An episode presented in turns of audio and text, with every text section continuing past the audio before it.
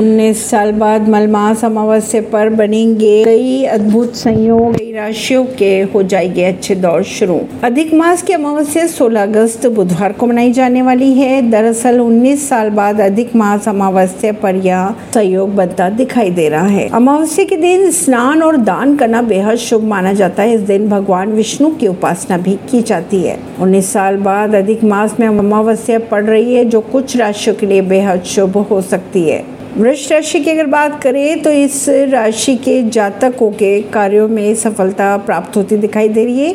कार्य क्षेत्र की अगर बात करें तो पद प्रतिष्ठा प्राप्त होगी, आर्थिक लाभ भी होता दिखाई दे रहा है। बात कर लेते अगर कन्या राशि की तो कन्या राशि वालों को बिज़नेस में लाभ होता दिखाई दे रहा है। इस समय मुनाफा कमा सकते हैं, सभी कार्यों में सफलता प्राप्त होगी। आय में धन लाभ के योग बनते दिखाई दे रहे हैं। तुला राशि वालों को खुशखबरी मिल सकती है। कार्य क्षेत्र में प्रमोशन के योग बन सकते व्यापार में ज़बरदस्त लाभ होगा।